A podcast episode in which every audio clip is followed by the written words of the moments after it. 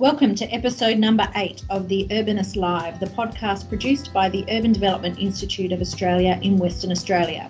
I'm your host, Tanya Steinbeck, CEO of UDIA WA, and in this episode, I'm talking to Chris Green, our Director of Policy and Research at UDIA. Today, we're going to discuss our newly released state election campaign, the impact of the building bonus and home builder extensions on the market, as well as looking at some of the latest property market statistics. But before we start, I'm pleased to let you know that coming soon to WA is a new approach to mixed use developments, which is community titles. Highly anticipated by the WA property sector, community title schemes will suit a range of development and property management types, from a multi story building to a large scale land development. This episode is sponsored by Landgate, who is calling for feedback on the draft regulations that will support the Community Titles Act 2018. So, to have your say, visit strata.wa.gov.au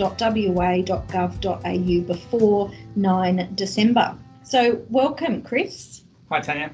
So, big day on Friday just gone. We hosted a uh, huge lunch with Premier Mark McGowan and we had the opportunity to communicate to him what the key priorities are from the urban development industry's perspective in the lead up to the state election. Can you give us um, just a brief insight into what that looks like? Yeah, Tony. So we, we launched our, uh, I guess, our election campaign, and it's basically built around three pillars, which are economy, environment, and livability.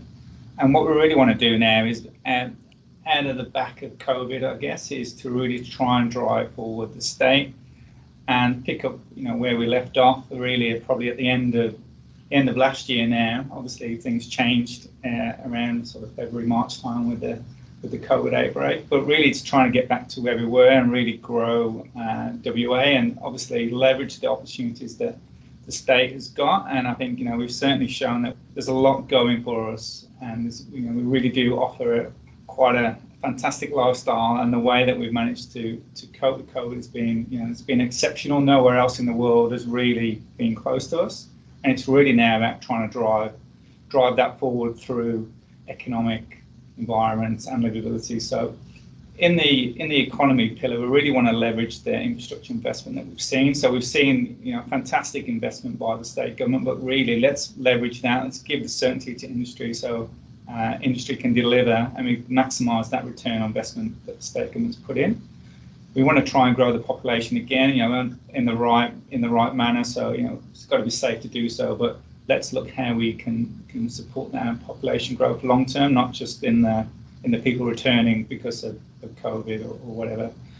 And then, as always, red tape reduction is a big um, big policy area for us, and similarly tax reform. Really, let's have a look at the property taxation regi- regime and make sure that it delivers effectively uh, both for economic reasons but also society reasons. So make sure that those taxation settings are right. And there's obviously some big opportunities in there. Things like build to rent coming coming forward now. Maybe we need to support that. But let's have a look at the impact of uh, the tax in that in that area and, and make sure that it's right. Environment is an area that's seems to be becoming increasingly important, um, particularly with the possible on hold of the SAPPR, really to try and get a strategic environmental approval process in place. Then obviously make sure that we're, we're well prepared for climate change and have policy and settings in place that deal with that. And of course, that means maximising our water resources, which are becoming ever more critical, particularly for development. And then also maximising the, the reuse of cycle materials in, in construction and then the third tranche of that campaign is about livability and making sure that there is an affordable supply of land and, and dwellings available to support our society and, and ultimately our economic growth. To deliver diversity and make sure that there is housing choice available to all within the community, to try and foster a bit of innovation and also really to try and develop that brand for WA. So what it is about WA that really is going to attract people here. So so that's in the livability space. You know, there's three three pillars there. They're all probably interconnected in one way or another, but hopefully all the parties can agree that what we're trying to do there and we can make some positive change moving forward. Mm. And so, following on from the talk about housing choice and, and housing diversity as part of what we're focusing on um, in the lead up to the election, it was fantastic to see on Friday the Premier announce the medium density residential housing code in draft for comment. how do you think the medium density design code is going to deliver better outcomes for WA? Yeah, so that's that's one area we've you know we've been pushing for a while to get that code out. So obviously it only came out Friday. We need to have a look at the detail. One of the key areas for us has always been a challenge is making sure that the infill settings are right versus the greenfield. We feel that in the certainly in the greenfield context we can deliver good quality medium density outcomes.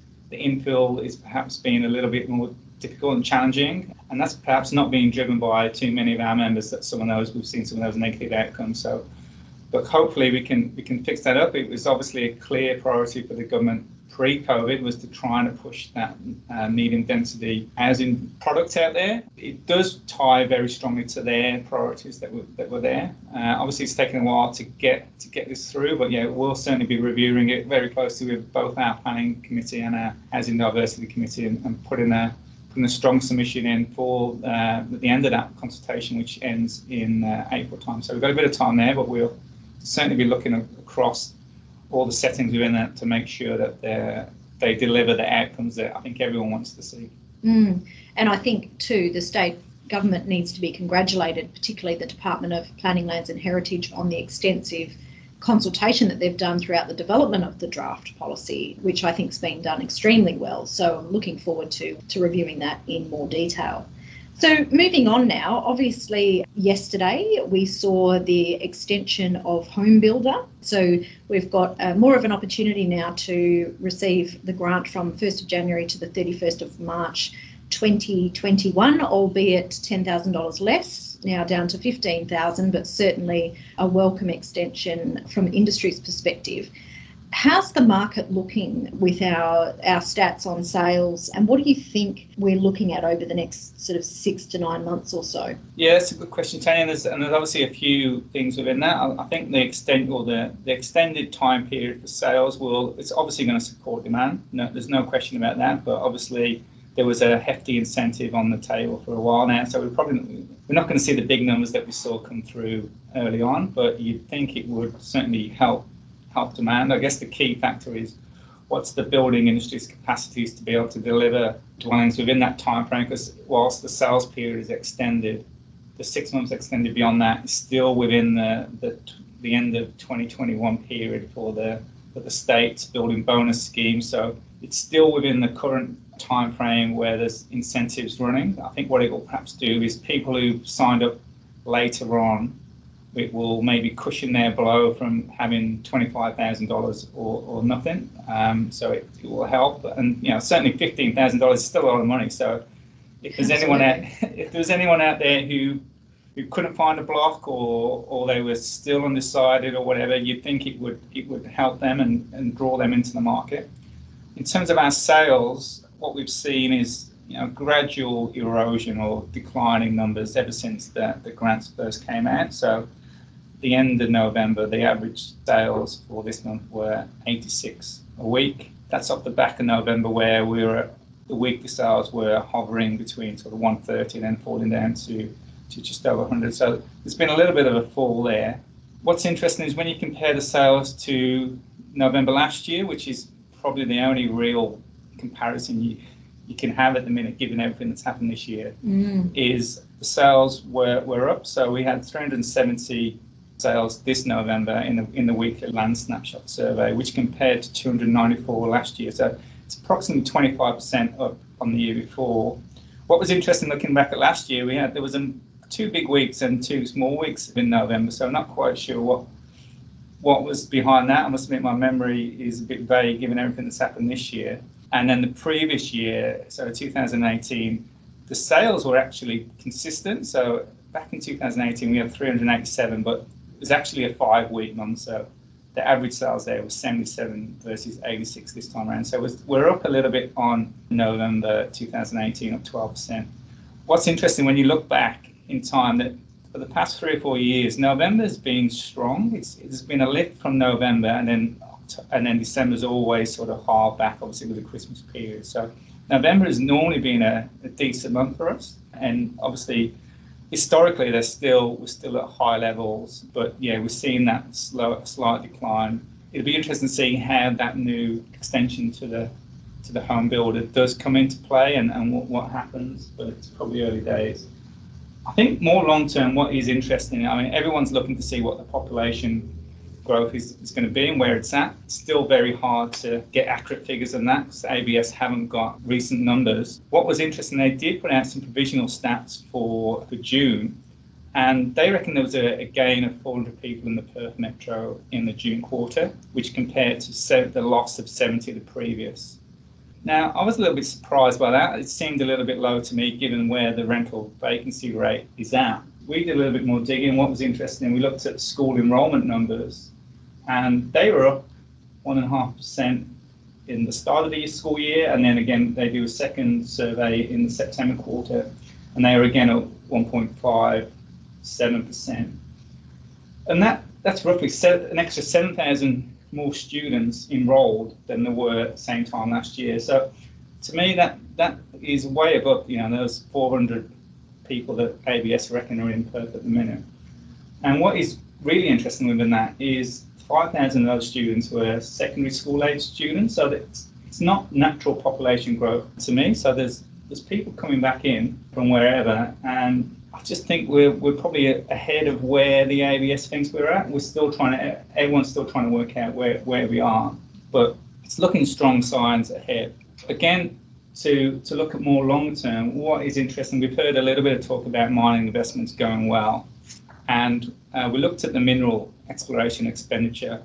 And now that is at its highest it's been since September 2012. So in the September quarter, there was nearly uh, 500 million invest- spent on exploration, which is uh, almost back up to the peak of 2012 figures, which got up to 600 million. Now, our lot sales traditionally there's about a 12 to 18 month lag between sales and or between mining exploration investment and then an increase in sales. So who knows, maybe maybe in a year, 18 months time, if everything was was as per usual, we would see a bit of an uplift. Obviously, with the borders closed uh, and certainly the international borders closed, there will be some question marks around that. But it is again another positive sign that perhaps next year might be a little bit better than perhaps we thought it would be a few months ago, um, but I guess we'll wait and see. Mm. And I think certainly we've seen increased commentary recently over the last week or two, ANZ in particular, forecasting some reasonably significant price growth in the established housing market in WA, which seems to be really positive and coincides with uh, an extremely low vacancy rate uh, for rental properties.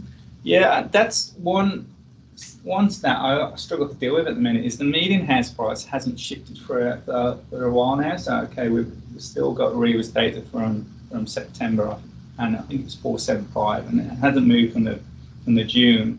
Selling days has been dropping like a stone, but the, the median sales price is still still pretty flat. But REIWA are anticipating yeah, significant price rises for next year. I think we're going to see that, particularly when we come out of the moratorium on uh, rentals, and the you know the rental vacancy now is really tight, so uh, less than one percent.